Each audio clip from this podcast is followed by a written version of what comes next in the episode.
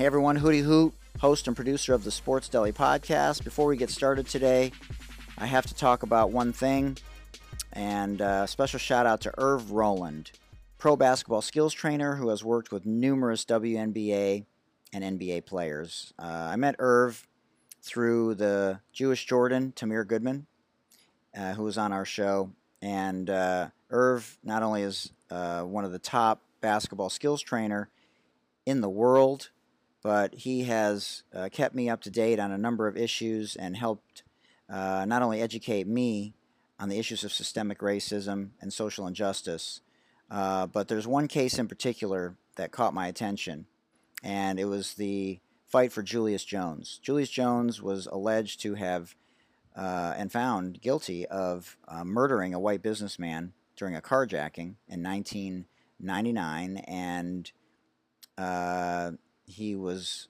uh, sentenced to death. And so he's been on death row for 20 plus years. And his sentence was just uh, commutated by the parole board today. And so, just an incredible day.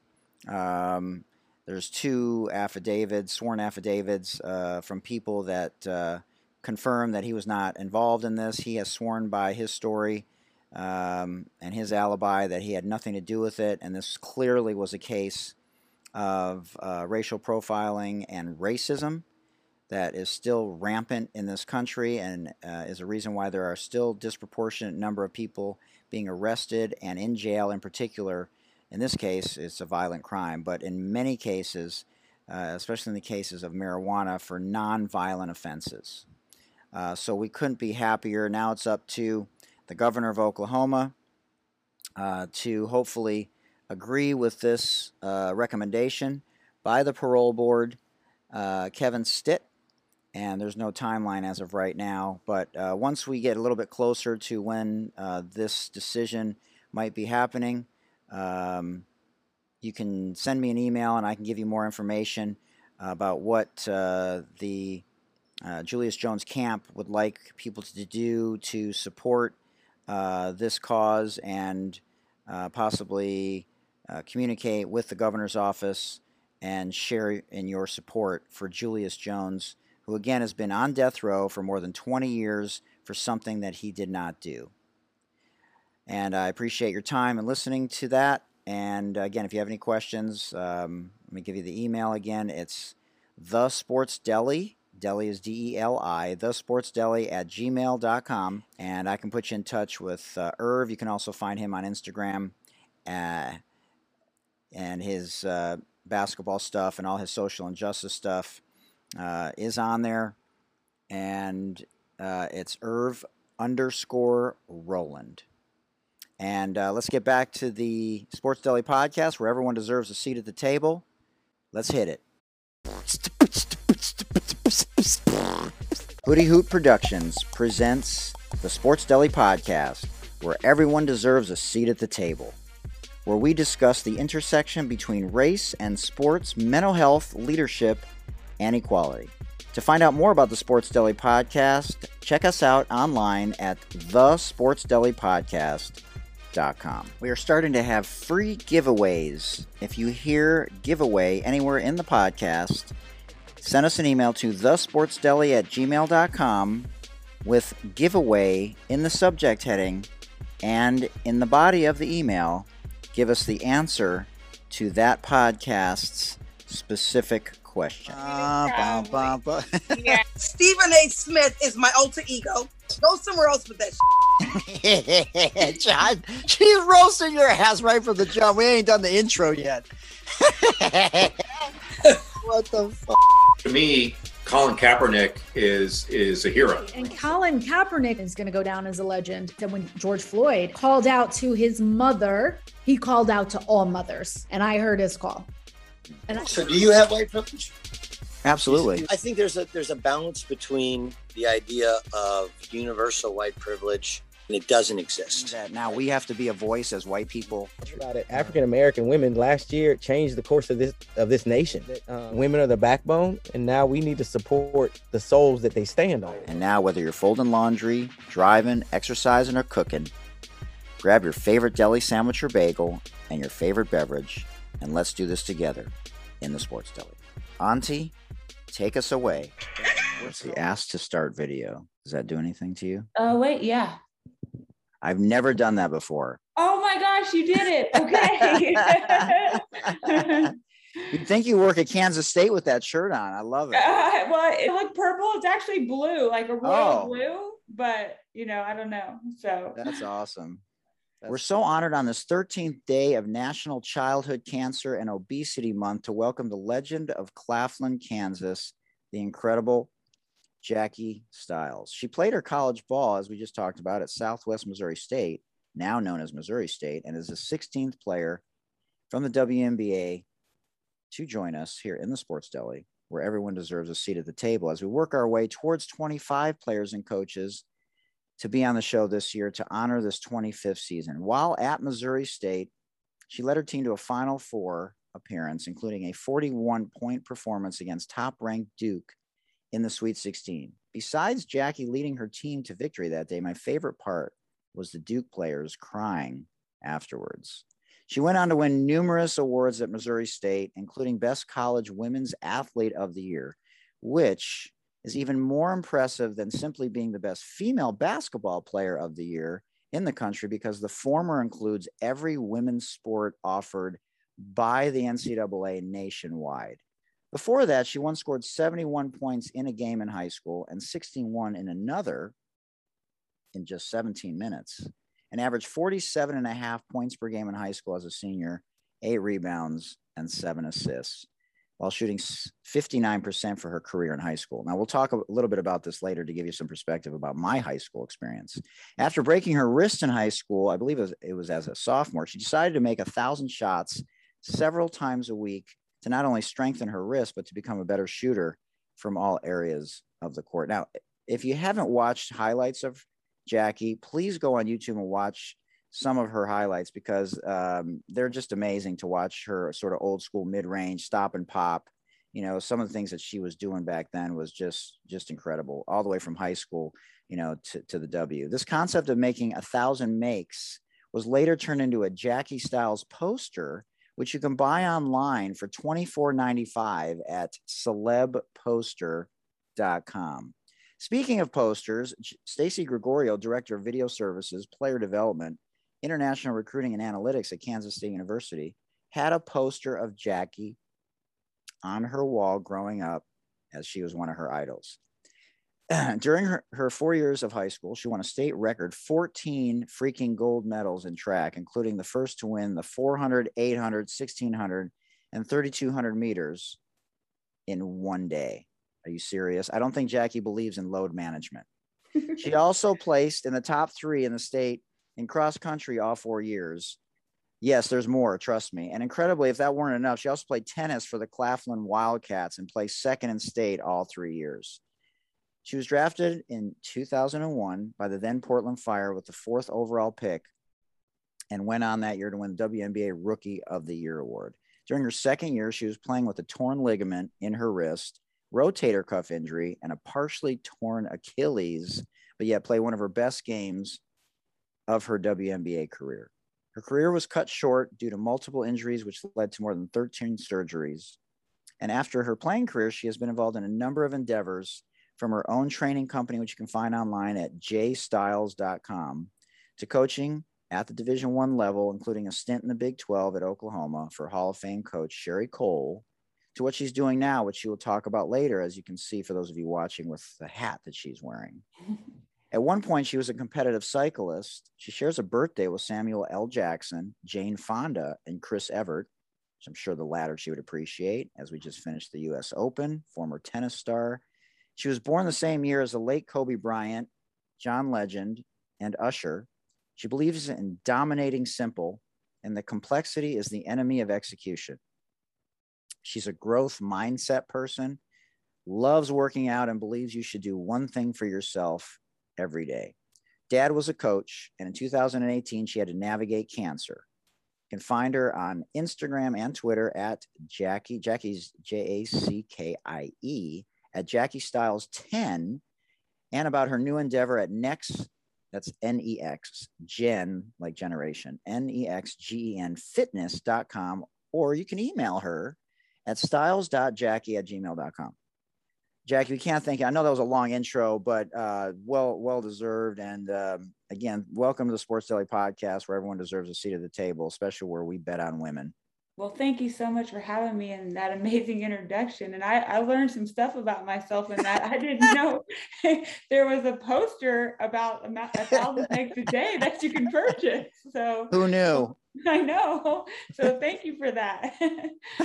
That's awesome. You just have this uh, contagious personality, and you always have. And uh, you know, obviously, having battled through a lot of things that we'll talk about today, whether it's cancer or injuries and you know how how you get through that and what sports teaches us really about ourselves through adversity is is really as important as anything else that we'll talk about today. So so my former player that uh, played for me when i was a head coach at the community college level she worked at missouri state. She was a strength and conditioning coach uh, amanda mills uh, last year. Yes yes. She just left i think she just right? left. Yeah. Okay. and so she just started her own company. It's interesting because uh, I got to be honest with you. That was my first year coaching women's uh, basketball. So I was on the men's side 15 years. And so she was on my first team, a transfer from Oregon State, didn't want to play college ball, but uh, was division one caliber player. So, you know, after being on the men's side 15 years, so she was not the most coachable player. Let's put it that way. And so there's a lot of irony to this. I just ran into one of her teammates the other day at the beach after not seeing her for almost 15 years, and she cried and apologized for her behavior when she played for me.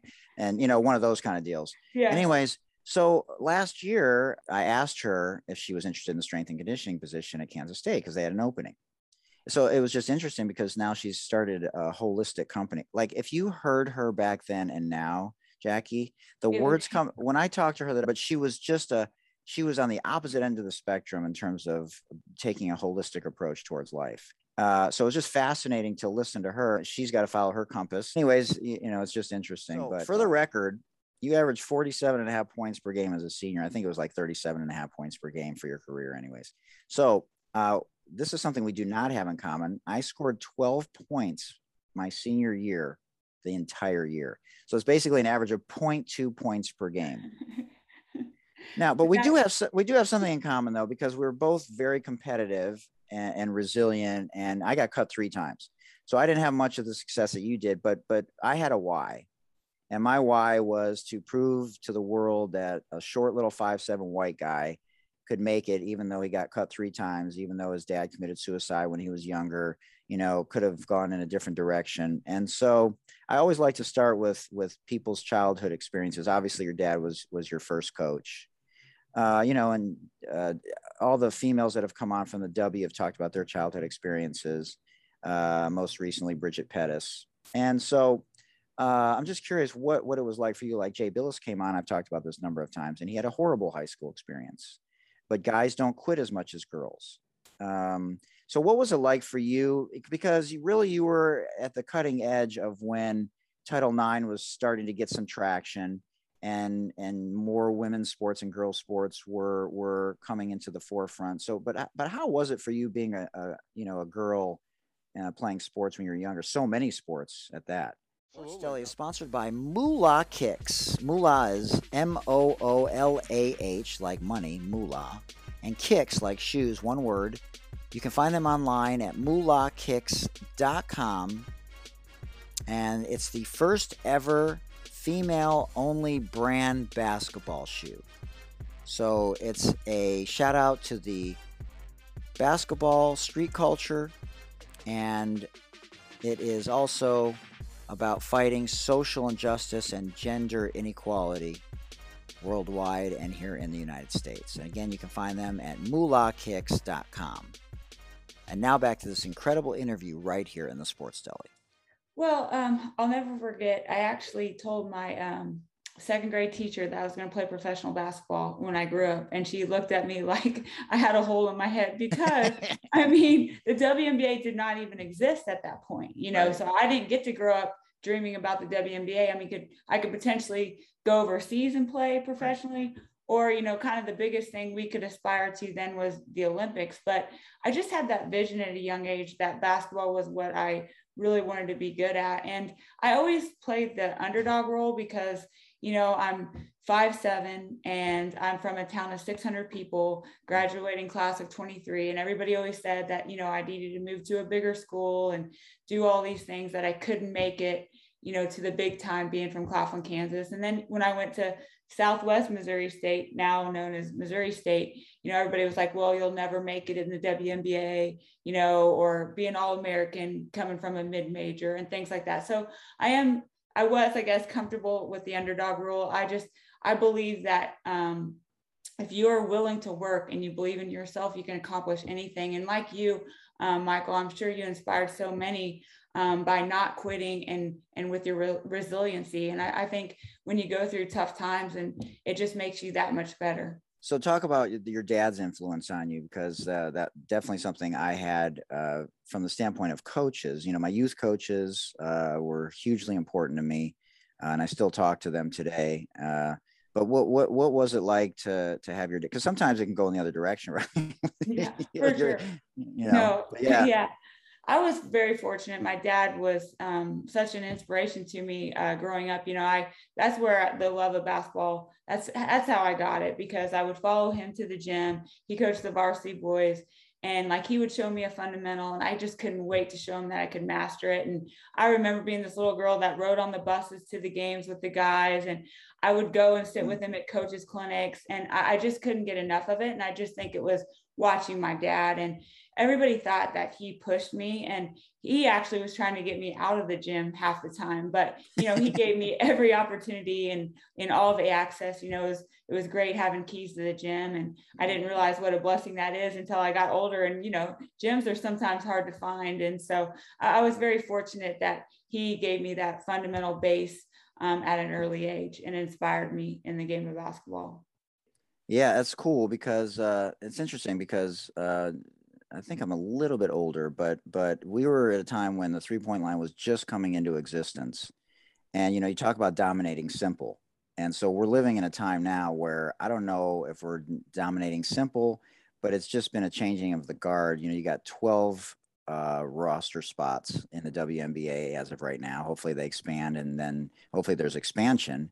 But everyone on that roster, you know, uh, has a skill set now that we've never seen before and so I'm curious as to to know what your thoughts about the evolution of the game are, because you coached obviously, you know, uh, for Sherri um, in a conference where, you know, if you're going to compete with the best of the best, you, you, you can have a traditional post player, right? Obviously, uh, Yoki's at K State now, and there's you know, uh, the number one pick in the draft last year was a post player. You know, we in, in the, on the men's side we don't see it as much, true post players, but on the women's side it's still a thing.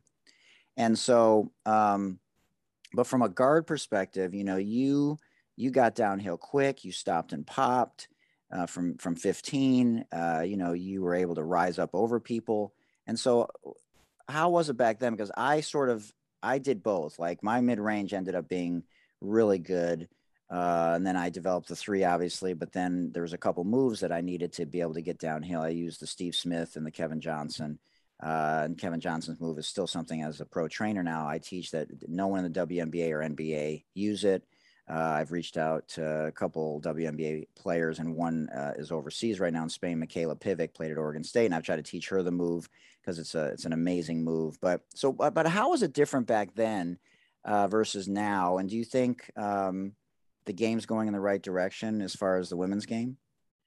Yeah. Um. So you know the difference back then, obviously, like I didn't have the WNBA to aspire to. So I think, you know, the game's level is just getting better and better just because of, you know, we're furthering our opportunities. And there wasn't social media, there wasn't video yeah. the same way. Like there's a lot of things that we just had to watch like on live television, maybe, you know, whatever we were watching, mostly men, and then pick it up.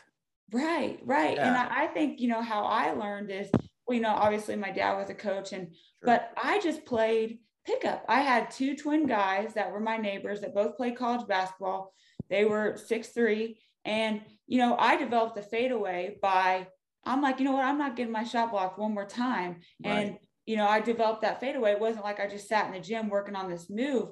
And I think that's the difference. And I think that's what players these days are getting away from that they need to incorporate back into their game because you see these skills trainers and they're training them on all these fancy things that most of these players you know they might use this one you know incredible move maybe one time you know not even maybe one time in a game you know but you've got to train what you do over and over and i think yes you know do the drill work but i think we also have got to train decision making because right. you'll you know in the women's game like at oklahoma i was shocked by how many times our players got our shot blocked i'm like how can you not have that feel like i I rarely got my shot blocked and I wasn't very big, but it was because I played tons of one on one, two on two, three on three, you know, even five on five, and you and you develop that feel. So I think it's got to be a combination of the drill work and drilling what you do, you know, most of the time in a game. And yes, you can add some of that fun stuff. And I always say, okay, maybe add one move to your game, you know, every summer, you know, get do it, you know, without defense, and then you know, then incorporate with defense. But I, I just think sometimes you know, we need to incorporate more playing and decision making to workouts. Yeah, I'm glad you talked about two things. One, street ball, because a lot of the people now it's AAU. Uh, you know, there's not going out and losing in your first game. You know, if you're at the local park and then having to wait an hour and a half because you're going to play hard in those street ball games. Otherwise, you're sitting and you're pissed right? So mm-hmm. that's different. And you talked about as a female playing against guys, which obviously makes you better. I mean, all the Power Fives have guys uh, on their practice squads, you know, and it's just a it's just a way that you get better, you know, on the women's side. So, you know, I'm glad you talked about that. And you know, and, and I'm a skills trainer, uh, and and I so am I, so am I. Right, you so, so are you. Yeah, yeah, yeah. And so I agree with you, and I and I do, t- and I take a holistic approach towards it because I think it's important that uh, your body language says something while you're doing a move, that your voice says something while you're doing a move, that you're doing the move, that you feel empowered, and that you have a go to so that you can get downhill with five seconds to go. I just believe that not just the Rick Pitino philosophy that that uh, you got to have three and a half three point shooters on the floor at one point. You, you got to have three and a half players on the floor at one point that can get downhill too. Mm-hmm. If you're mm-hmm. going to win between 15 and 20 games, if you're if you're happy with mediocrity and you want to win 8 to 12 games, that's fine. You know, just run a system and you know Stanford's the exception to the rule, I would imagine, and, and, along with some others, you know, and she she can do that, but you know Tara can do that, but I I, I think that you got to have an efficient one go to, and you know you like to go through your legs, you got downhill quick, but you could stop on a dime and you know relax those shoulders and and have a nice high arcing shot. So it's interesting you talked about street ball and you know keeping things simple, and that's just always been you know sort of your philosophy. I'd be curious to have you watch one of my sessions and, and get your opinion but it, it just it it's it's fun to help them feel empowered you know i have a female now that uh, stacy started training uh, three years ago before she, you know she, uh, while she was at ucsd for heidi um, and you know obviously i took over and just to watch her evolution her confidence um, is is just a wonderful thing to see and and those life skills you know, basketball is great, you know, but the life skills that they learn and how they feel about themselves off the court is is just as important as I'm sure you feel the same way. Oh yeah, a hundred percent. And you know, we can have coaches and um, you know trainers can have such a huge influence on you know our clients and our players just because you know the age they are they're just so influenced and i can remember you know several you know coaches or players i looked up to just one or two things they said to me and how that stuck with me and so to be able to be in that position to do that for others is great and you know i always kind of was raised with the the different coaches that I um, played for that you know you always had to motivate with punishment. And I and I thought to myself gosh if I become a head coach I'm going to have to have somebody on my staff that's just a real yeller screamer because because I, I know that um, one for a coach to really be effective you have to be who you are and authentic to yourself and I can't try to be, you know, maybe a Bobby Knight or somebody like that because that that's not who I am. Right. But then I had such a great leader and um, Coach sherri coale and you can inspire players, you know, by belief, just that positivity. Yes, ha- have high standards, but you want them to internally want to do the right thing and not do the right thing because oh they're scared of having to do push-ups or run a sprint or whatever. So, you know, I, have just learned so much, but um, I think a big part of it is the mental part, you know, training yeah. that piece. And, and just last night I was doing some, a session with some players and, um, you know, the body language was bad after they uh, missed a shot. And I said, look, I don't want to know by your body language if you've made the last 10 shots right. or missed the last 10 shots. And I said, do you watch Ted Lasso? Because look, I want you to have a memory of a goldfish. What shot? What did I miss? Because goldfish have memories of 10 seconds. So you've got to forget about it in next play. But, you know, yes, you can just have such a, a positive impact, impact on the players that you're coaching. Yeah, well, and they're not being the best versions of themselves in that moment, and that's really yeah. what you want, not just long term, but in that in that moment, you know, and that's you, there's always something else to do right after that. So mm-hmm. that's not beneficial because now you're going to compound that mistake with a second mistake. Right. Yeah, it's amazing. Like I obviously I've watched a lot of Big 12 the last three years uh, because Stacy, you know, is at K State, and it is just it is just amazing still. Uh, and it's not a knock against the coaches or anything because the players are so athletic but the, the the the the decisions still in so many instances with counter moves and some of it's footwork and some of it is just straight counter moves and either uh, uh, acquiring the space or creating the space you know or, or swinging the ball quickly or crossing over in front of a defender who's like literally still right there instead of going behind. You know and so there's there's still there's still a lot of work to do and so that's the exciting part is that the game has evolved so much but there's still so much to, to continue to work on from a simplicity standpoint, from an attitude standpoint, you know, from a body language standpoint, and, you know, from a skill standpoint, footwork standpoint too. Like as much as people talk about Jordan, I just talked about this yesterday with one of my clients, Jordan, for all his, uh, you know, accolades and successes, his footwork was as good, if not the best of anyone that ever played the game. He would attack that lead foot. Uh, you know, he would make you look silly with in Larry Bird. You know, there have been others. Yeah, footwork's you know so critical because that's the foundation that's the the base of your shot and um, you know just you can develop that first first step quickness right. i mean you don't have to be the fastest player in the world but if you're you're good at reading and using fat fake jabs and fakes you can you can be very efficient but um, do you see that there's an issue i feel like at least in the women's game because i you know i've been around it more you know because i've coached it the last 10 years at the collegiate level but where they just have a hard time finishing layups in the paint, like sh- shots that they should make. Yeah, it, it, well, there's there's a lower percentage across the board. So after after having coached on the men's side 15 years, uh, I wouldn't say decision making is better, but there is definitely a lower percentage when it comes to shooting across the board. And okay. so um, I think there is a disconnect with a lot of players in their own minds as to what they want to do and what their bodies allow them to do.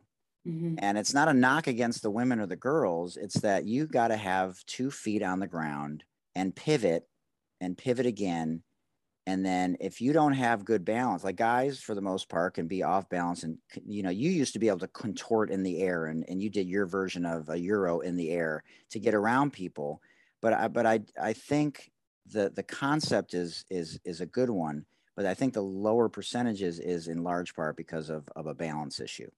And you shouldn't shoot shots if you're not balanced. Yeah. You just yeah. should not. Like you should. Well, you know, I have a different philosophy. I'm at a low income first generation high school. I have players that can't shoot, pass, dribble, re like it's a whole different animal. I actually teach airball rebounds. You know, no, I'm dead serious. Okay. Like we won 14, we won a school record 14 games because I changed my entire philosophy. Now at the college level, you can't do silly stuff like that if you have a shot within the first seven seconds, you better shoot it. I don't care if it's an air ball, because if we wait 10 more seconds, which you would encourage college players to do to make the defense tired, we're going to turn the ball over. okay, I see. Right, so it's yeah. a complete opposite philosophy. Yeah. But when I was coaching in college, right? Yeah, it's not. It's it's so. I tell Stacy about this all the time, and she's just like, "Are you serious? Nobody teaches airball rebounds, right? Nobody encourages people to shoot." I love that. I've never heard that before. No, we, we get we get a lot of yeah. No, it's a, it, we get a lot of second shot opportunities, at least five to ten a game, because no one's expecting it, and we've practiced it. And then it's off of yeah, and it's off of those second shot, third shot opportunities. We're getting better shots. Yeah. So we're sort of chucking it up there but these girls don't practice you know they're they're yeah. from low income first generation you know and they the parents don't speak english they don't have parks they're living in bad areas so i just i i changed everything So it's just, but at, at that level, I can't tell you how many times I see some of the shots from mid range that were so off balance and like bricks from eight feet because either it wasn't practiced or the balance was off. But but but, but you got to have great balance. You can't fall a little to the left or a little bit to the right, or you got to have great balance. And you should be furious with yourself when you're practicing on your own, in my opinion, if you don't swish shots, because if you don't swish a shot in practice in a game, you're going to be slightly a little bit off, right or left. It's going to sneak in, and so I don't allow my my players in private uh, workouts, especially the high level players, to finish a drill unless they're swishes. And then mm-hmm. obviously at, at, your level, when you were coaching in that level, like you got to make five shots in a row if you're going to have confidence to be able to shoot it in a game, period. Yeah. And you got to swish the last two. Otherwise, you won't feel empowered that in a game you're going to trust yourself in a clutch situation. So, so I think you have to demand balance, demand phenomenal footwork, and and do not allow a player to move on to another drill. I don't I've had players do drills for 45 straight minutes because I'm so irritated that they're mm. accepting the fact, you know, and they'll ask, well, was that okay? You know, should I do it over? Yeah, you should do it over. Yes, you should do it over. Absolutely. Your eyes weren't looking the right way. Your setup wasn't good with your body language. You know, you didn't follow through with your middle finger. You had poor balance. It, it's not going to work in a game. Yeah. And so that's the challenge as a skills trainer, right? How do we simulate in a one on O situation what it's going to be like in a game? And so you have to demand every aspect of what could happen in a game. Otherwise, you're doing them a disservice. Sports Deli is sponsored by Sport RX, the leader in sport prescription eyewear. You can find them online at sportrx.com. And don't forget to enter the code DELI10 at checkout for your special 10% discount.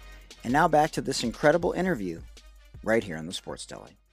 Yeah, absolutely. And that's why I'm to the point where I might do one individual lesson, you know, one on one, but then I group them just so I can train the decision making piece totally. more. Um, but even like if I'm if I'm one on one with a, a player and we're doing shooting, like, you know, just to add in the decision making, I'll we'll be spot shooting and I might say one is a shot, you know, two is a pull up jumper to the right, three is pull up jumper to the left, four is a layup, just so they're constantly having to think, even if it's a one-on-one, you know, situation. But I just tell the parents, look, the group training, you know, with somebody kind of similar to your ability is, is much better. They're going to get so much more out of it just because it it opens up a lot of opportunities for us to train different things. So yeah, totally non-rhythmic kind of things because you just you're not going to be in rhythm pretty much the entire game like you have to expect the unexpected at all times and and then so that narrative becomes exciting when in the beginning it's stressful.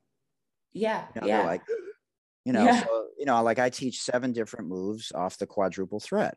You know if the defender's two feet away one foot feet away one foot away or up on you taking away your shoulder because you got to know how to handle those situations. Mm-hmm. And you still have mm-hmm. to see your teammates if they're crowding you. You still have to be able to pass if they're crowding you. You have to be able to go by them if they're crowding you.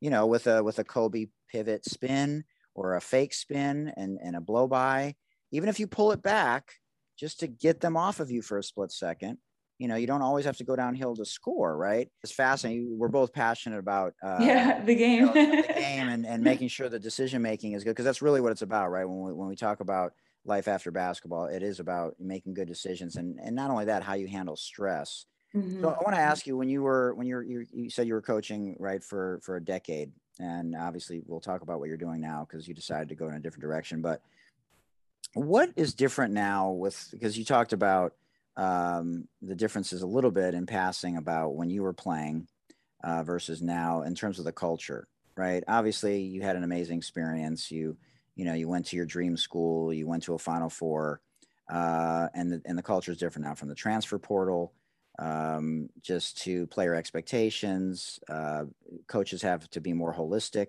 in their approaches and not just shut up and dribble or just do as i say and you know yelling in, in players faces.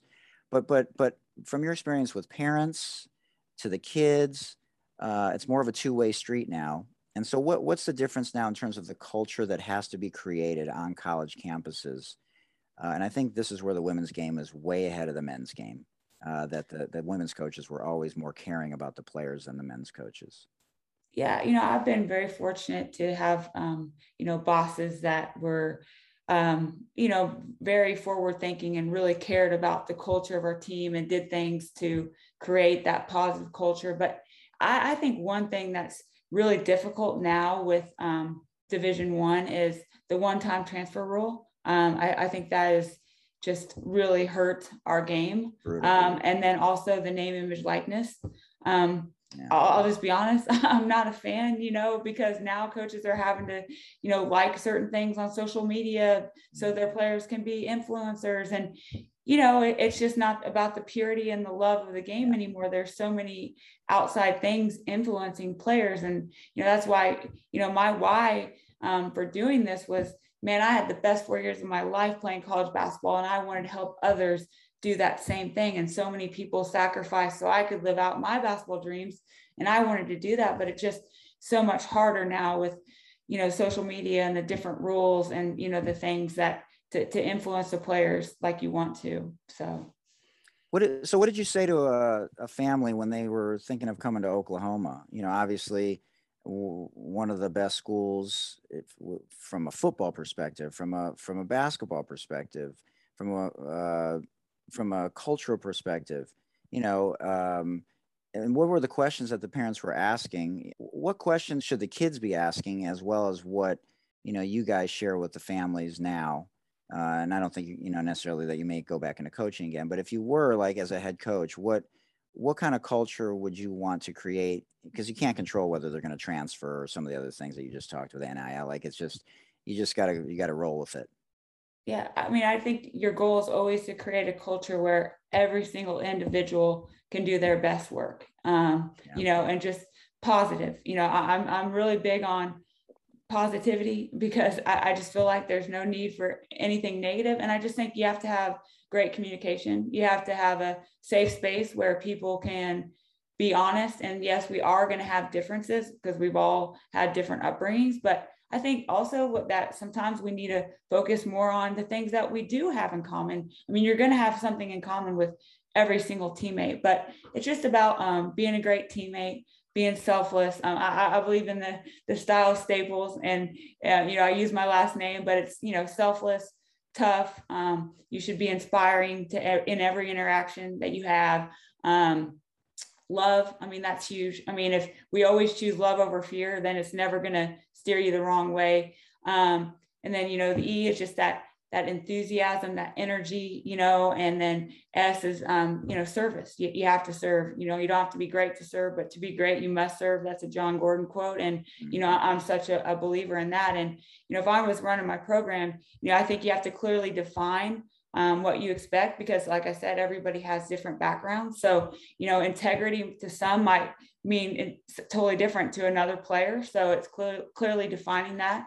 Um, obviously you have to manage it and I, like i talked about i like to inspire people to internally want to do the right thing not because i'm watching them and that's why they choose to do the right thing and then you know um, last thing you have to model and, and that's the most important thing i believe you've got to model what you're expecting others to do for you. So that that'd be kind of you know what I would talk to parents about. But um, you know, I know um, you know they're trusting. You know, they would be trusting their daughters in my program. So I, it's just a matter of developing those relationships with everyone and um, um, being honest and, and genuine and being who you are because you want it to be a great fit for both parties.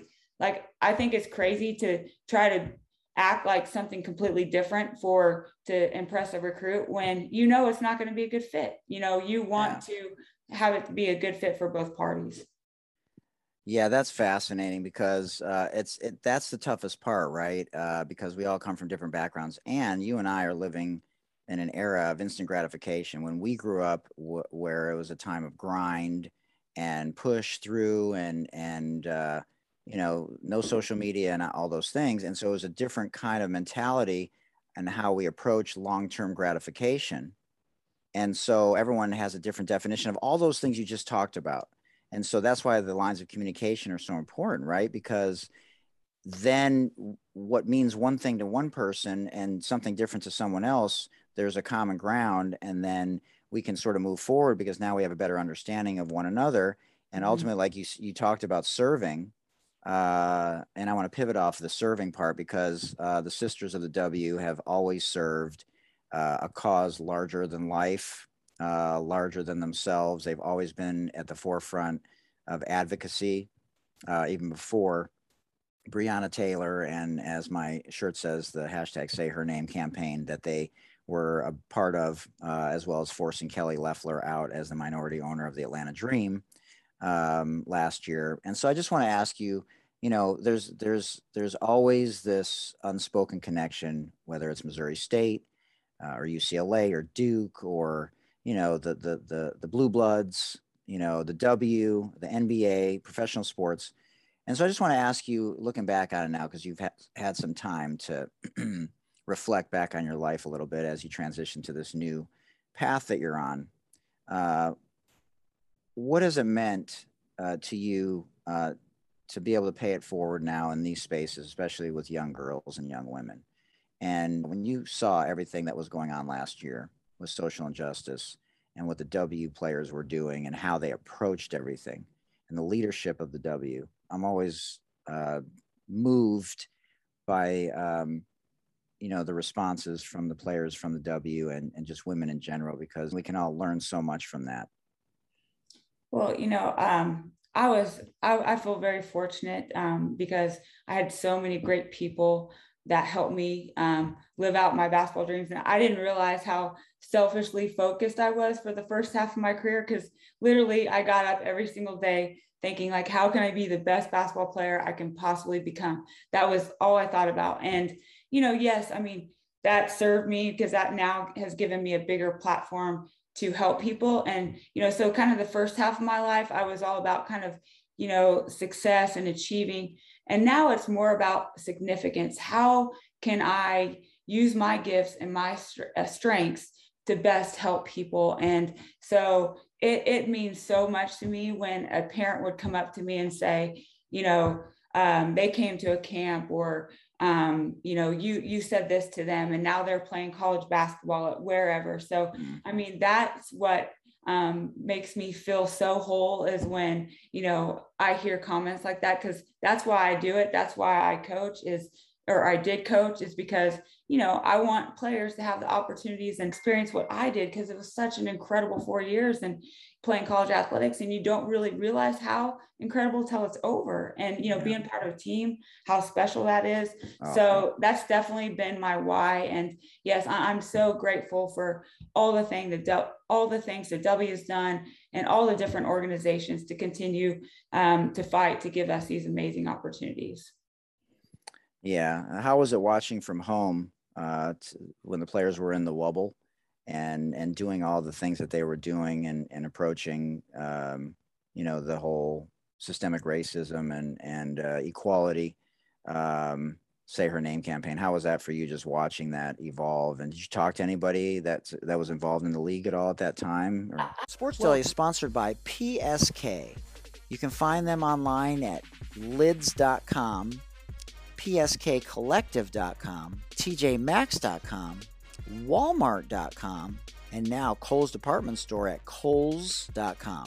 And now back to this incredible interview right here in the Sports Deli. I didn't, um, yeah. you know, because I was just so we were, you know, so in our bubble, guess yeah. I guess dealing with, you know, what we were dealing with at Oklahoma, and I, I just yeah. think I I learned, I I grew a ton, um, just, and I was inspired. Um, you know, I I can always do more. I can always be better. Um, and, and just really i think it comes down to if we can all just we need safe safe places to communicate because when we finally all got real with each other i know as far as at oklahoma you know things it brought us together that adversity that we faced early on um, you know with differences really in the end brought us together and we ended up doing amazing things with six players right um, I remember for the that. second half of the season oklahoma it oh was it was so inspiring what those girls did the courage to go to play at k-state with six players and the tallest player on our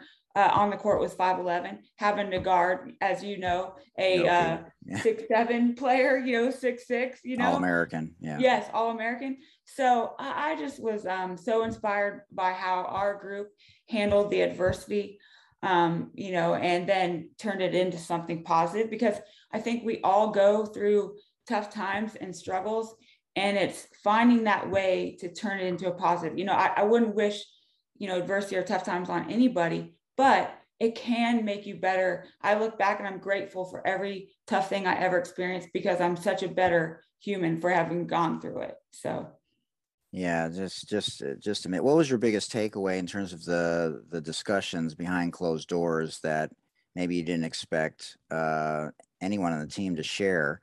that you learned more about yourself because you know they were being honest in a way that you hadn't seen players ever be honest before because of the you know the aftermath of George Floyd. Yeah, I just um, you know hearing how you know it truly made them feel, and then how you know just because of the different ways that we were raised, like you know I, I was perceiving. For I'll just give you an example. This is a, a prime example. You know, I wanted to go practice and you know let's let's um let's do something great on the court you know let's work hard so then we have a bigger platform you know a bigger voice but that was looked at as a negative you know to some players because they feel like you know uh, black players are um, used for their athletic ability and i had you know in my heart i that wow. was never my intention it was just let's go i've dealt with things by working harder you know, to make something of myself, you know, like for instance, I, my to leverage it later. Yeah. And so it just knowing like, wow. Wait, talk about your sister. I'm yeah, sorry, I didn't mean to cut you off. Yeah. So my sister um, passed away when I was 12 and you know you always oh. have to like to do something con- you know really great you have to have a reason that's bigger than yourself and um you know i i at, at that moment when i lost her i i decided you know what i'm going to dedicate every single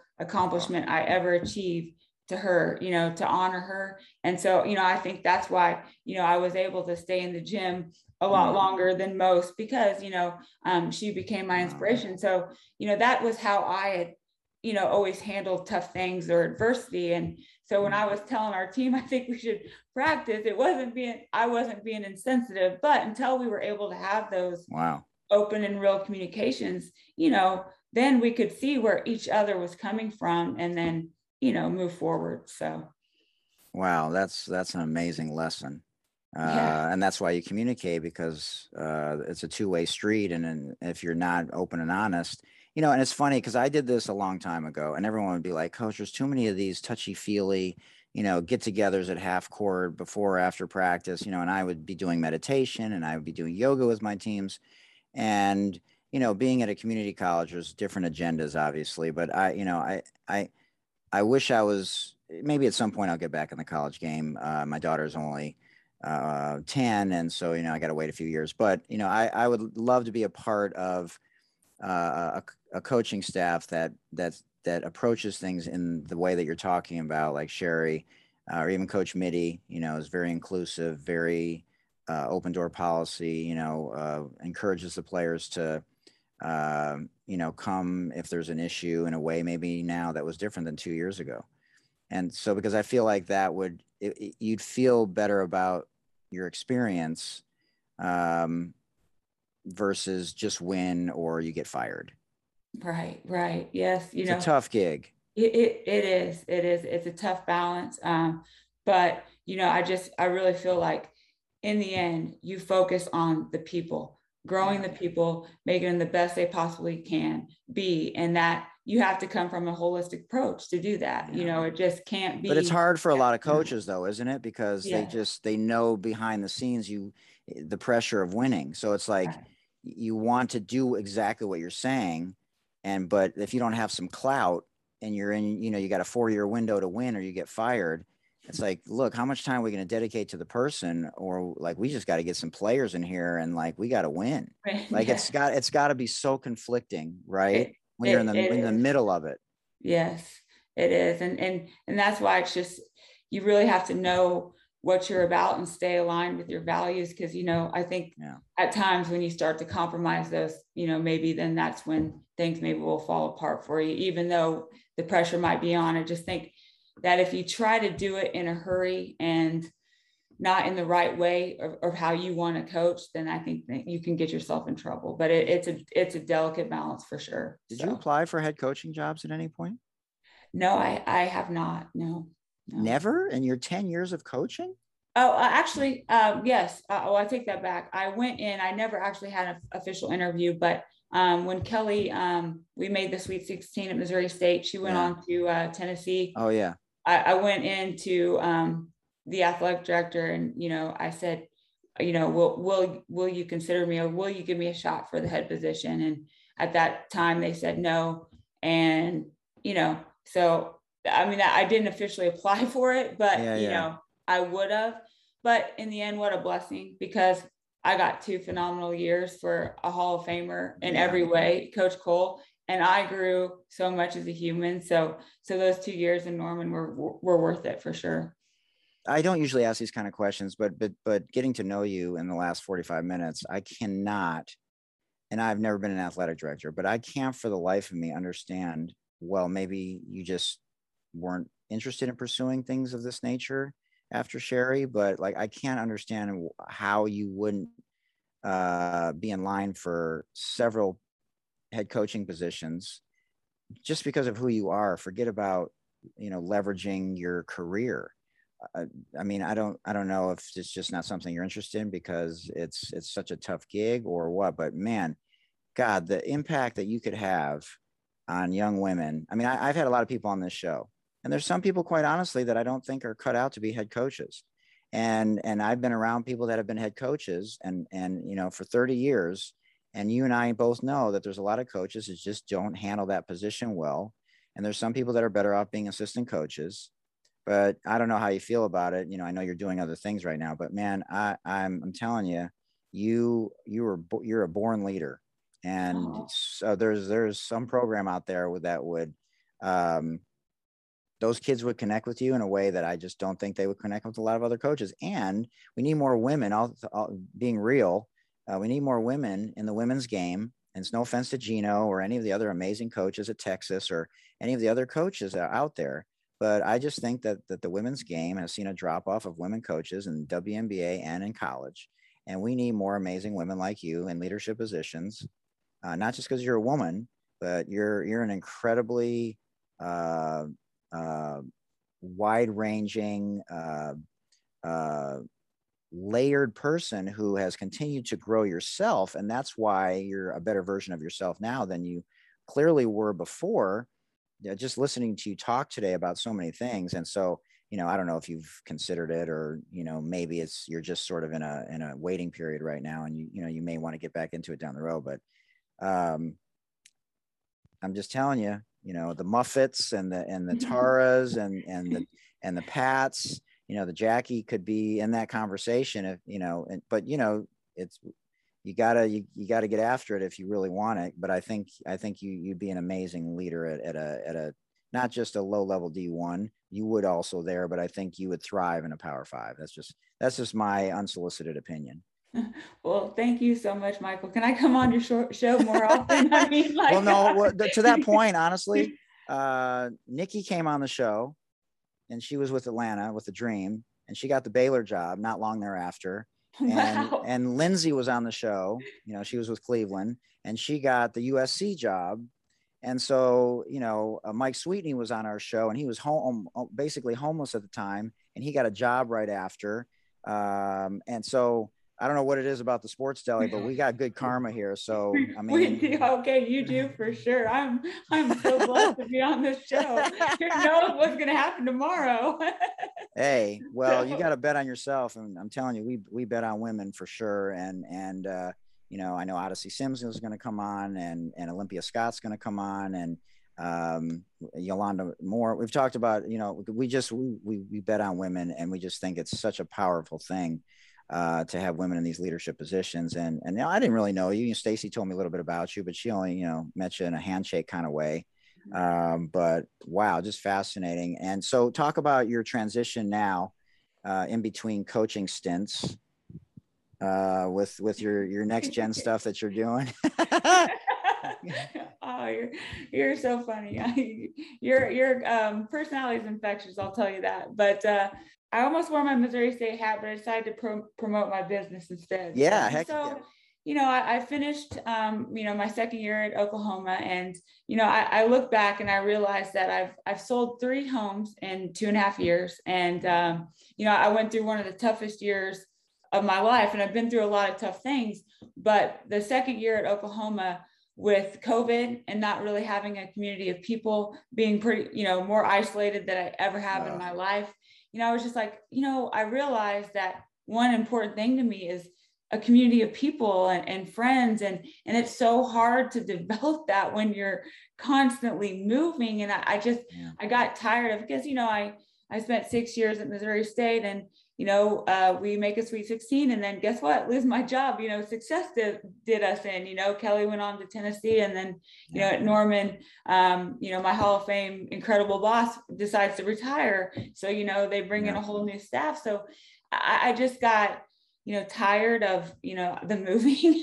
Yeah. and then i, I just kind of made my I, I, was you know i actually took a position at tulsa and i, I just knew in my heart I, I, just it wasn't the right fit i wasn't aligned with my core values and you know it was the hardest thing that i've ever had to choose because i felt like you know i couldn't quit and do the right thing and i couldn't stay in it and do the right thing um, but i just knew in the end that i had to take a step away and I made myself sit in it and it, was really hard. It was, you know, because I had a lot of opportunities to go different places, but I'm like, no, I'm just not ready to say yes to anything. And I just feel like right now, um, I am where God has called me to be. I, I can't describe it, but when I've mm-hmm. went on this next gen fitness, you know, journey, like how I bought my home in Springfield and all these different doors that have opened, I just feel like right now I'm I'm on the right path for me. So that's awesome. Uh, well, you mentioned in passing um, uh, having to uh, navigate cancer. So how how how was that for you? If you want to share that yeah, story. Yeah. Um, well, you know, so, you know, some things you think you know that you could be dealing with can be serious, and then other things you think you're just thinking there's no way this is serious. Well, I just was having some issues with my vision. Um, this was Thanksgiving, oh, about three years ago, and um, you know, I was like, oh I didn't click vision coverage, so I'm going to probably oh. wait a year, you know, and oh, and then you know I was having trouble catching the ball in practice. Like I would just have to really focus, and I'm like, okay, I better go get some, you know, get my vision checked. And so I had LASIK surgery, eye surgery over 10 years ago, and I've always heard that you might need a touch up. So um, and it, it gives this uh, lady at the eye doctor's office chills because here I am, we're in the middle of season, you know, it's December, it's crazy so we have a day off on Wednesday. I call on a Monday and I'm like, okay, if I can get into the eye doctor, I'm going. And um, so a lady had just canceled before I called. Otherwise, there's no way I was getting in on a Wednesday. So wow. go to the eye doctor. Long story short, short, they find a tumor behind my left eye. And it, it was such a rare thing that my eye doctor's like, I've never diagnosed this in my 20 years, but I'm pretty sure it's ocular melanoma. It's a six in a million cancer. So they sent me to, on to St. Louis, and sure enough, they confirmed it. And so, um, you know, I had um, plaque radiation where um, basically they snip snip a snip a ligament in your eye, stretch it out of your head, and put in uh, this radiation plaque. It's amazing what they can do. That's fascinating. And it, it's fascinating. I have pictures because actually in my second surgery, I, I, I asked them, I go, "Would you take pictures of this?" And I've actually, I know it's it's nuts. And so I've actually sent it on to you know people that I've kind of become the face of ocular melanoma just because I got some wow. media attention with it. And so I've actually sent it on to people that have reached out that are getting ready to have the wow. the treatment, just so they know what to expect. And so ra- the radiation is like a localized uh, yes. kind of kind of treatment as opposed to chemo, which would go throughout your entire body and there's side effects, right? Sports Deli is sponsored by City Locs, C I T Y L O C S. You can find them online at citylocs.com where you can go and make your own personalized license plate hats. They're so cool. You got to check them out. And don't forget to enter the code The Sports Deli at checkout for your special 10% discount. And now back to this incredible interview right here in the Sports Deli. Right. So the two, well, there's a few other options, but you, they can remove your eye. And I was like, no, no, I want to keep my eye. Or they, um, like with my case, my new, uh, my tumor was behind my eye. So, um, wow. you know, literally they sew on a plaque the size of the tumor that has radiation seeds. Oh, I went into, you know, confinement for like six days. And then they, I went back into surgery, they remove it and I went home. So, you know, that was the extent of my treatment. It, it's, it's ironic, kind of like my personality. I'm kind of all or nothing. And so it's like, you know, so now the one thing that's bad about this cancer is it spreads 50% of the time and it's, there's no treatment at that point. So every six months I go and get scans, but like right now I live a high quality of life. Yes, I've lost some vision and I got a funny story about that. I don't know if we have time for it. Oh but, yeah. yeah. um, but you know, so every, every, literally every six months I go and get scanned and they're going to tell me if my cancer spread, which is basically a death, a death sentence. And I, I wouldn't wish that on anybody, but in the end, it's made me so much better. Like, yeah. you know, you don't waste things. You don't waste your energy on small things. I'm so much more present you know, I, am a better human being because, you know, I have to look at that every six months and I, I want to live the way I want to live because of that. So, mm-hmm. so yeah, but okay. My, my funny story with okay, my, yeah. uh, my vision. So I um, had to renew my driver's license and oh, um, oh I actually ended up having to get a, a Kansas license. Long, that's another long story. But um, we don't have time for this. Um, so anyway, more, more lenient, more lenient in Kansas with their with their rules. so so anyway, they're like, I, I knew I was going to have to pass a, a vision test. I'm like, oh, 2050, surely with both eyes, I'm I'm 2050, you know, and so the lady's like putting in my information, and I I see the vision chart and the line that I'm going to have to read, and I'm like, oh my gosh, I can't read it. I can't read it. What am I going to do? And so um, I literally snap a picture of it while she's putting in my memorize that bad boy. And guess what? I passed my license in flying color or passed my uh, eye test. I was going to predict that you were going to cover one eye, but you have a little hole in it. Yeah. Something like that. Oh my God. So, that's hilarious. So, so no, but, uh, but yeah, you know, like uh, like I said, I, I, wouldn't um, you know wish cancer on anyone, but it's it's made me so much better, and um, you know, it's made my faith so much stronger, and uh, mm. you know, I'm just so much more present in every interaction because you know my goal is to every moment I, I want to you know lift that moment. I want to make that moment better because I was a part of it, and you know, I just try to give my best to everybody that crosses my path. Oh, I love it. Beautiful so so interesting and so you do both just regular uh you know cardio and and and physical workouts with people and basketball training you do both yeah so right now in my transition so i signed on with a franchise gym because there's been one consistent in my life and that is working out i am obsessed and i, I tell people you know, I look at I can see those guns. Like eh, for those of you watching on YouTube later, like you can tell, like she's got she's man. Let's go. no, so I literally require a workout, and if people like here, let me just show you this. This is really is my motto. You're only one workout away from a good mood. Okay. I love it. yeah. It's true yeah. though. Movement, movement can change you profoundly. Oh like my everything. It's it's just not just about yes being fit. It's just emotionally mentally totally. everything you know for me anyway. And so i've just been a huge believer of it. And even so when i went in my radiation treatment for six days i brought in my bike my mom was mortified like the nurses had to come in to see that I literally bought brought in my bike and my trainer so I could get workouts in. like I'm telling you, I do not miss a day if oh possible. My God, so um so that and even my teammates back in the day, they'd be just like they always saw me as some fitness guru or instructor, you know, yeah. like back then.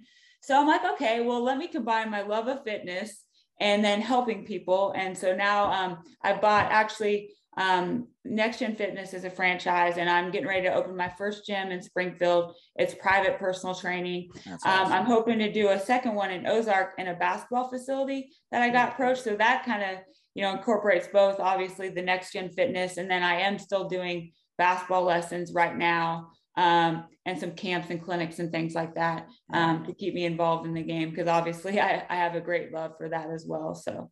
Oh man, yeah. that's that's I mean, I would die to have a gym. I mean, obviously the weather's good out here in San Diego, and there's a lot of rec centers, which is you know most of our training's outside. But if to have a gym, it would just be it would definitely be a dream come true. But uh, so talk about what's over your right and left shoulders before we get to the rapid fire because you got your you got your retired jersey there, you got the USA jersey, you got a lot of medals on the wall, you got a lot of things going on over there. But this is embarrassing. Like, okay, normally like I would never put any of this stuff up. But my mom was like insisted, no, those jerseys are going on the wall. I did not have anything to do with decorating this room. I, I should have not, I should have moved my computer somewhere else. But no, I have I love it you know, I have my Missouri State jersey, my USA basketball jersey, and my Portland Fire jersey. That's uh, you know that no they no longer exist, but yeah. Right. I, and then I, that picture over here um, was from the ESPYS. Um, wow. And it, it has like all these great signatures, you know, like Tiger Woods and different people. So so yeah, um, I've got a pretty pretty cool office, but you know, my mom decorated it. I can't take credit. I wouldn't normally put those up. So. yeah. That's awesome, though. I mean, you should, you should be betting on yourself because it's interesting because I listen to Breakfast with Champions a lot on uh, Clubhouse. It's a new social audio app. And, you know, there's different paradigms and different perspectives that you can take, right? You don't want to be conceited. You don't want to talk about yourself so much because it's uncomfortable. But how are people supposed to learn from your experiences, not just you leveraging it, but paying it forward and teaching people about your experiences as uncomfortable as it is for you? you know people need to hear you know the the layers of your story because it's it's so powerful you know when people see you know how you if you're a gym rat what can wh- where it can lead you and you know when you uh, are a great teammate where it can lead you in business and just all the tools that be, go into your toolbox you know if you're willing to be patient with yourself through adversity learn from your lessons uh, and and uh, and then later pay it forward. You know, look at where you are now, like you talked about. You know, and, and how you see the world and how you're more efficient, how you appreciate every day differently. You know, because of everything. You know, from cancer to your playing days. You know, to being a, a an entrepreneur, like all these things. You know, it's just such important lessons that we can all learn from. So I hope that you keep, you know, putting more things up in the background you know, literally and figuratively to, to, to be able to pay it forward, including that fine, shiny white chair you got too, because I've always wanted a white chair and I've always gone with black. It just, it, that thing, that looks very therapeutic too. very, very ergonomic. I love it. You're going to have one knowing your podcast. Like you're going to get me a job and I hopefully I'll get you a chair. So, you know, hey, well, you're, yeah, you're, you're doing fine. You know, you're doing amazing things, but I, I just, I just threw it out there because I just think that you, if you could find the right fit uh, in the right city with the right community support, the right administrative support, obviously there's no guarantees at that level. Um, that you could be inspiring people in your own way with your gym still, uh, even if it's indirectly, you know, hands on and, you know, just to be a part of the college game. You know, I'm biased because I just I just love college ball. I love the W, but I mm-hmm. just think there's so many things, so so so much impact that can be made at the at the college level, the high school level too. I've been here for six years at a low income first generation high school, best job I've ever had. But I I still at some point think that I would like to you know uh, try my luck at where you were. But it, it'd have to be the, the right kind of mm-hmm. situation. I'd only want to be doing player development and scouting you know yeah. On, on, campus recruiting i would do but i don't want to go all over the country after 30 years and and uh, you know see a million games kind of thing probably more like where you're at yeah no and that that's the one thing that's so hard about it is to control all those factors like being able to live where you want to live be surrounded by yeah. the people you want to be surrounded by you know obviously the travel and those different things yeah. so you know there's a lot more um you know that you have to think about with the college game but the one thing i do know is we can impact people and change lives no matter what we're doing. No you know, what, just yeah. be by being who you are on a daily basis. And, you know, I know you're inspiring a lot of people doing what you're doing. I'm trying. I mean, you know, it, it's it's a, in a different way. We just got to find our own little corners and, and do it in our own ways, and and uh, also continue to evolve ourselves because then we're better versions of ourselves every day, like you talked about. All right, buckle your seatbelt. Let's do this. Today's giveaway is compliments of PSK. Be inspired in PSK. That is Phaedra Knight's line of clothing that promotes inclusivity, empowerment, and equality by supporting female athletes through the Women's Sports Foundation. So, for today's podcast, we have a traditional white t shirt, it's a large, with this abstract black pattern on the front, uh, and incorporated into the pattern is P- the letters PSK. And today's trivia question is Jackie Stiles talked about who the most influential person has been in her life. Name that person. Good luck. Remember, send me an email with the answer, and in the subject heading, put giveaway, and in the body, state the answer. And the first person uh, who gets the answer correct, I will mail this out within 48 hours uh, to an address that uh, you list in your email. And now back to this amazing interview right here in the Sports Deli. Pistol right. Pete, Kyrie, or Steve Nash? Pistol Pete, easy. Of course, I knew that, but but but people, other people didn't know that. Pistol Pete was ahead of oh, his time. Man, God. I've read everything under the sun about him. Like he was my mm. idol. Oh my gosh. You know, Pistol Pete, Michael Jordan. You know, those were the you know two of my Larry Bird, yeah. three of my favorites. But I used to watch Pistol Pete highlights for Good Luck before my games. I mean, wow. You know, he and I just really identified with his story um, about how he thought, sure. how he trained, and all those things. And then even we had similar injuries, ironically, that ended our careers. And right. you know, I, I just could really relate to his story. I, I'm nowhere near Pistol Pete's level, but you know, just the way he could score and those things, I I loved his story. So. Well, you, if you didn't have injuries cut things short, you were scoring similar to him and you guys had mama mentality before mama mentality was a thing that's for sure because you know nothing was going to ever stop you and you were gym rats mm-hmm. in ways that people just didn't see back then necessarily. So don't don't sell yourself short. Uh, okay well i already know the answer the next question jordan or lebron. Okay so the social dilemma or the playbook? Playbook.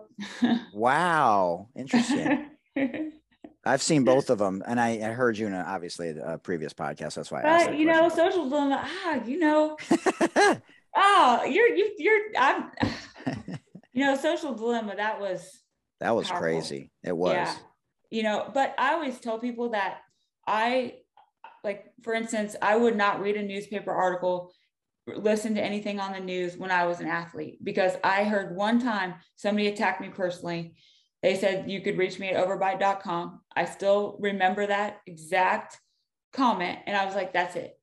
I'm not, I'm shutting all that out. And so if I was an athlete at today's, you know, generation, I would not have social media. I would not read any of that. It just, I don't feel like it's healthy. Yes, it can be used in healthy ways at times, but yeah. in the most part, I just think it takes so much time away from your craft. If you know, who has time for that? You know, if you're trying to be the best you can be on the athletic field or court or whatever. So, yeah. Well, and as you talked about earlier, you can't be present. Yeah, you can't. Because you're, you're, either in the past looking at something about a post, you know, or you're trying to tweet to, you know, hope something uh, happens later, like get likes. And so you're right. tr- you're truly not in the moment. So I, yeah, I mean, I obviously I I use it for what I'm doing to show off the training and and you know leverage mm-hmm. things a little bit because and some of it's fun like tiktok is just a hilarious platform to me to learn things and do goofy things with my dogs and stuff like that but but as a player i agree with you it it, it would be hard to uh, shut it off and turn it on and shut it you know like you just you couldn't be the best version of yourself i don't feel like unless you're truly just you know laser focused laser yeah. focused yeah. yeah like i think you know you you start comparing yourself to other people i mean even me i have to watch that it doesn't get you know I, I was against it but i'm like like you i thought okay maybe i do need this for my business but you know I'll, i will say in the end a lot of my business comes from word of mouth. If you sure. do a great job, Absolutely. you know, then it just they keep pouring in. But I am giving the social media, uh, you know, a chance because if it is a platform that I can use positively to impact right. people in a positive way, okay. But then I just got to be careful I don't start going down rabbit holes with it, you know. So yeah. Yeah, when I, when people start uh, when Karens or other people just start talking nonsense when it comes to me posting things about social injustice or equality, I educate in the first post, and if they continue to go down, like you said, that rabbit hole, then I just I don't I don't address it anymore, and I don't get emotionally uh, you know, tied to it because the, obviously they're not in that gray area. They don't want to learn. They don't want to listen. They Mhm. want to they want to talk twice as much as they want to listen, and so it, it's pointless. They're on the other extreme. Mhm. So only the people in the middle do we have a shot at, anyways. yeah, So uh, Hoosiers or Love and basketball? Hoosiers. Yes, Pat Summitt or Gino? Because I mean, I I have.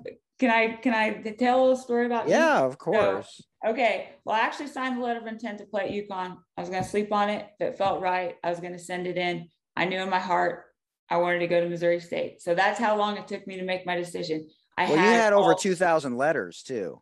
Oh yeah, just yeah, it was crazy. It was a crazy time. Um, but so Pat Summitt recruited me as well. But I knew because I played on a USA basketball that summer before my senior year when I was gonna have to make the decision. And I knew like Tamika Catchings, Semeka Randall, Ace Clement, they were all going to Tennessee. And I'm just like, you know what? I don't think there's enough balls to go around. Where where do I I fit in? All those players that are already committed. I actually had went to Tennessee's camp and uh, Coach Summitt had offered me. So when I had told her that, you know, I narrowed my list that I wasn't going to consider Tennessee, actually, I was struggling so hard with my final four. It was Missouri State, UConn, Kansas State, and Oklahoma. And I was actually Sherri Coale's first home visit when she took the job at Oklahoma. So ironic Wow. how, how, you know, things happen. But um, my dad called Coach Summitt, and this is a class of her to ask her advice on how what I should do. We, I, we were just struggling so much with it. You know, I'm from a small town, didn't have Yeah. anybody to learn from. And she was like, have her sign the letter of intent, have her sleep on it, and then go with that.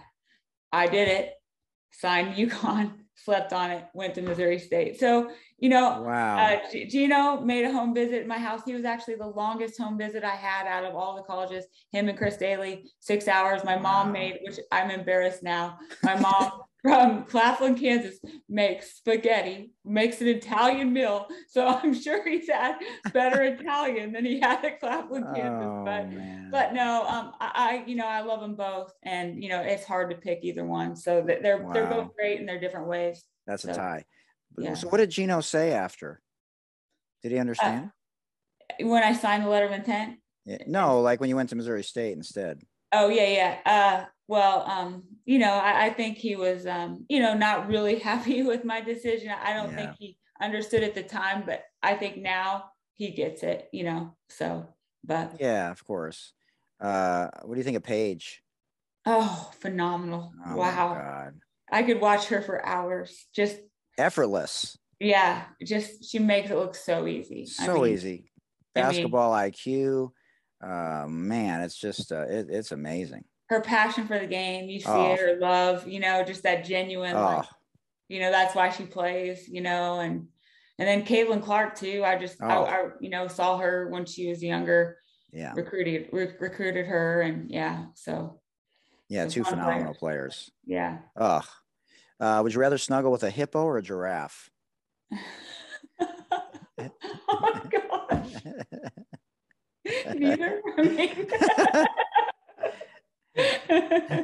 uh, well uh, I don't know I, wow I've never asked this good job Uh, I'm gonna just. I guess I'll say uh, a giraffe. God damn it. Oh, that is hilarious. Uh, comfortable Uh. pillow or blanket? Um, I say a blanket. I guarantee you haven't been asked this next question either.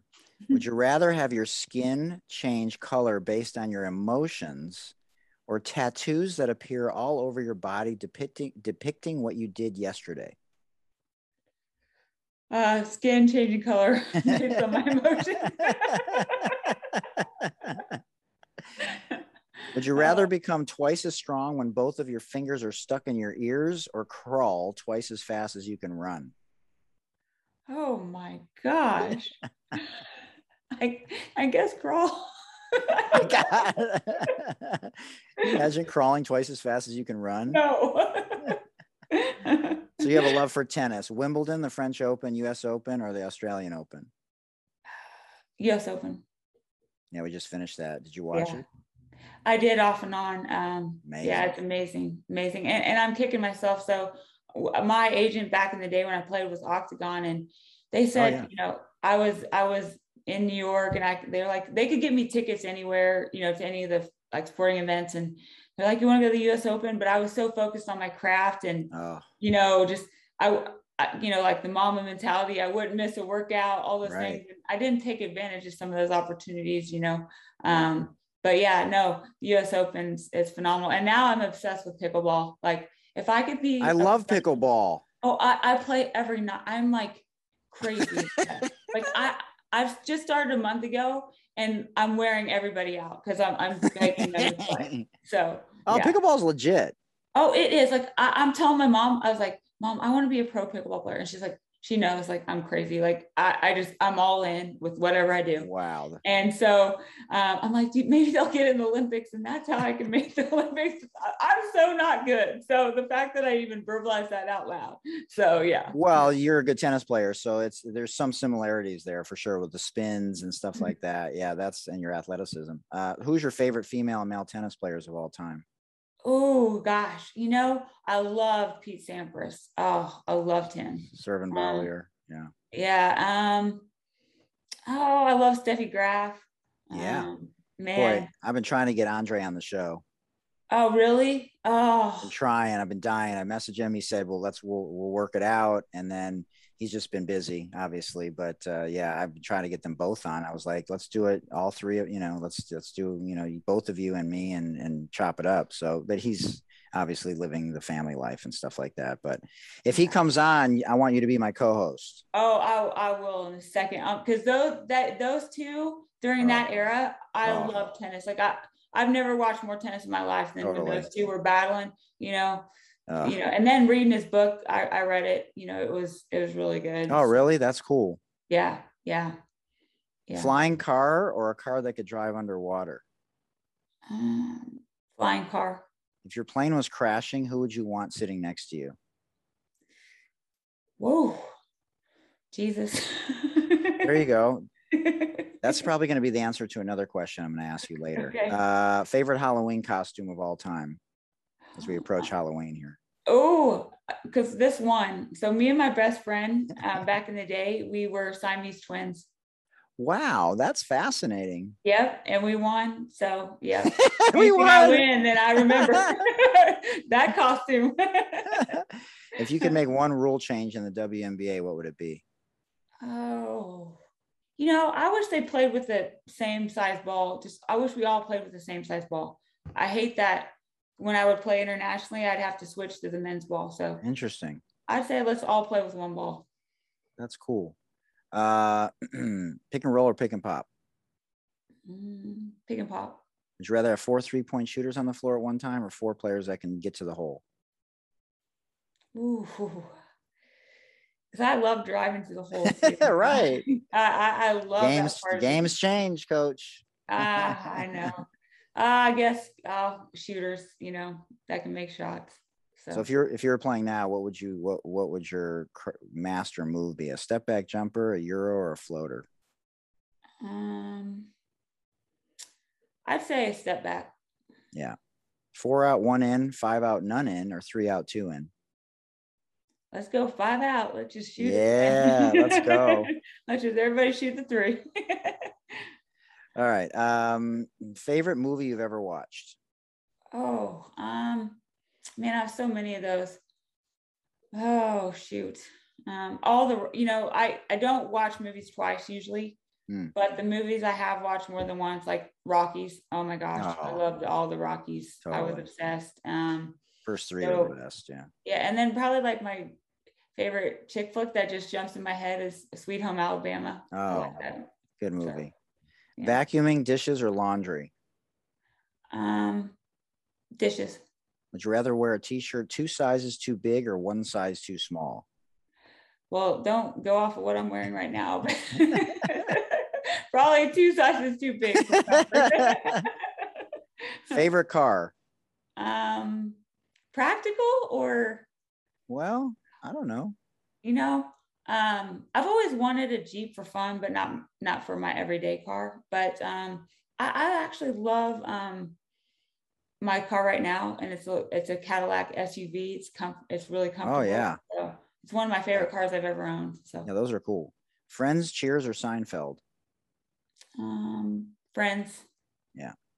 French toast, waffles, or pancakes? pancakes. Ooh, what kind?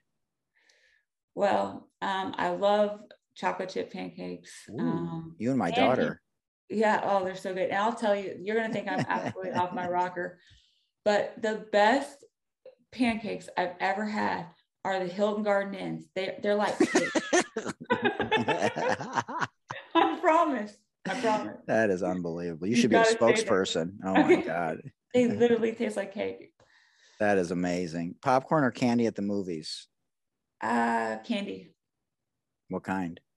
Mm, I love like I love all candy, but like I love Twizzlers Oh, and then I love chocolate too. Like I like Hershey's. Um, nice. there's really not a candy that I don't like. I like fruity stuff and chocolate, Wow. everything. Yeah. Yeah, you and me both. Do- So, do you have a special skill? Like, for example, I can put 20 quarters on my elbow and then go like this and catch them all at once. Do you have like a weird kind of skill that you have besides basketball stuff? Like, can you juggle? Can you spin like eight basketballs on your toes and your knees and your fingers? And you know, remember those people at halftime that used to do that? kind of? Yes. Um, oh, I do. Well, this I guess could be kind of a skill. I can do a push up on four balls. Wow, interesting. I just did a push up challenge yesterday on TikTok. Did you? Yeah, I said, how many push ups can you do in a minute? I did 83. You are a stud. Shoot. I would have done two more, but I didn't realize the TikTok clock had started. So I had to catch up. Oh, if you go on my oh, so it started before. Yeah. Yeah. like probably a second. I probably could have got Mm. two more in. Oh my God. By the 78th one, I was dying. oh, yeah. But, but that's a, I think that's a decent amount of push ups for a 52 year old. What do you think? No, that that is ex. That's really good. You you doubled my. I'm sure. So, uh, what, what food makes you sing and dance? oh gosh, pizza. I could eat pizza. Ooh. I, I I love pizza. Mm, What kind? Like a barbecue chicken or like a, Well, so I have a specific place that would be my last supper place. Wow. It's at Pueblo, Colorado, and it's called Dewdrop. And it's Wow. got this thick pizza, and their their crust is so secretive that they will not. They have two shifts of workers. No one knows it. I begged them for it, like the recipe, wow. because it's like nothing you've ever tasted. It's like a sweet crust. I can't I can't describe it. So I, I love bread. Um, yeah, me so- too. so I love thick pizza, and yeah. That's fascinating. What's your suggestion for someone to have better abs if they've gone for like a couple months and they don't see a difference? you know, bottom line is diet. You can't outwork Right. Out a bad diet, you know, that saying. And so you're only going to see your abs if you, re- you remove that layer of fat. So it's, you know, burning more calories than you're taking in. Um, Yeah. You know, it's not even like I've had, um, you know, six pack at times and I rarely did ab. You know, people think they have to do train abs every day. You know, you Right. don't, you just have to move it, remove that layer of fat. So, so That's yeah. awesome advice. Uh, okay, so do you foul up three with under 10 seconds remaining, or do you play tough D? Worst case, you go into overtime. Um, I think you foul, but under under six. Under six. Mhm. Interesting. Okay, so you can have five people at the dinner table, past or present. Sports or non-sports. So as I mentioned earlier, I think I know one of the people that'll be at your table, the same person that was on the airplane.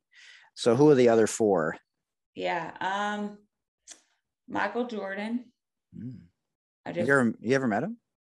Never, you know, I've Wow. I've seen him, you know, in person, Mm. but I've never like shook his hand. You Oh, know, and he was just my ultimate. Um, Yeah. you know, um, gosh, this is really tough. Um, because you know you got my two main ones. Um, oh, Pistol Pete, Pistol Pete. Pistol Pete. Yep. Yeah.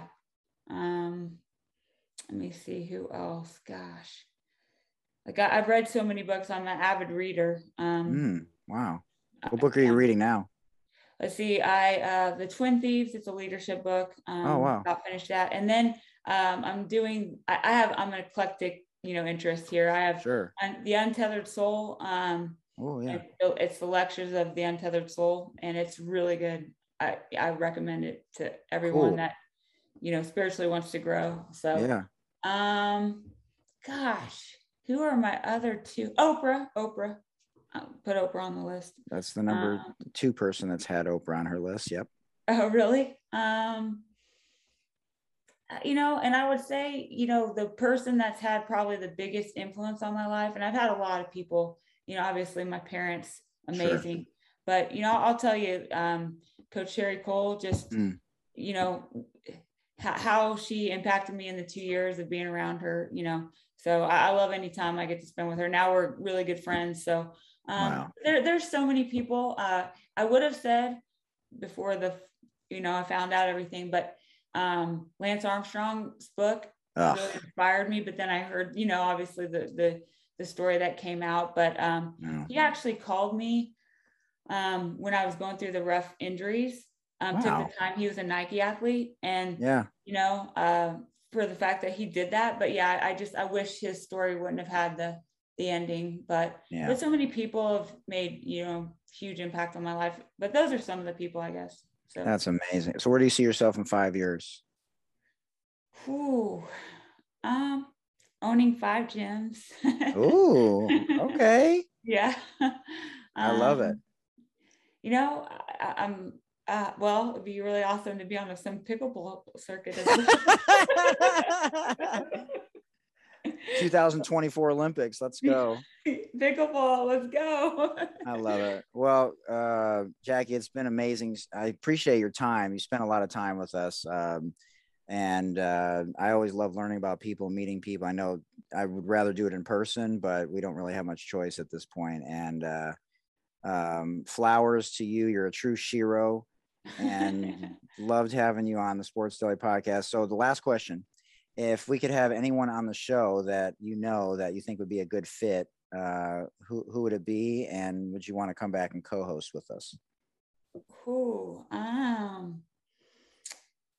Yes, absolutely. I'd want to co-host. Um, How about Sherri? Now that would be fun. Yeah, Sherri's phenomenal. Yeah, and actually, um, sherricoale.com. She's got a new website. You can contact her there. I know she'd be happy to be on the show and and I will I will tell her, you know, it's a must. She must experience this. I'm gonna so. I'm gonna hold you that. I would I would love to have her on, especially because of the eras that she coached in and you know what she had to navigate herself as a woman early on and oh like i remember we had judy sweet on she was the first president a women women's president of the ncaa and she used to be an athletic director at, at ucsd and she said she used to get the, the worst kinds of uh, mail, real mail back in the day, and just phone calls to and, and what it must have been like as a woman back then. I just I would love to talk to her about that versus what it is now. What we saw last year on social media, speaking of social media and the NCAA tournament, and how in one day we got things turned around. So there's your power of social media right there and oh, working working for you. Right. No, I, I, know seriously, but no, she's phenomenal to be 25 years at one place oh, as a coach. Unheard of. And, and yeah. then people don't know this, but she's a Hall of Famer in everything she does. She right now is a writer. She's written two books that are waiting to be published. Um, you can sign up for her blog and her newsletter on her um, website, sherricoale.com. I mean, she just, she's remarkable, her story and, and the person oh. she is. So yeah, just, she has an, an infectious spirit and energy mm. and, you know, she'd be great on the show. So. Oh, that'd be cool. We, we would, we'd love to try and make that happen and bring you back. And, and maybe surprise her as the co-host like she wouldn't know that you were going to be the co-host and then all of a sudden you pop like, in oh, no. uh, I've always wanted to interview Muffet McGraw too. I'm, I'm I, I know that's probably a tall tall ask, but uh, you know we just we just want amazing women on here, uh, just to educate people and and share the stories and um, just so grateful that you came on to share all your you know different stories and, and the layers to who you are and and hopefully and i know you'll get to those five gyms if not 10 okay all right. Well because uh you know the, the karma on this the show, karma on the yeah hey. yeah yeah and 10's my number so let's let's go for 10 all right jackie much love and respect and uh thanks again for joining us and and i'll, I'll stay in touch if that's okay because uh just i feel like we're aligned in a lot of ways and and i just i just love learning from smarter people and being around just amazing spirits. So I, I appreciate you very uh, much. Hey, appreciate you too, and we're forever bonded now. So okay, yeah, that's I'm awesome. Happy to stay in touch. All right. All right, sounds good, so Jackie. Much. Okay, talk okay. to you soon. Have a great All day. Right. All bye. Right. All right, bye.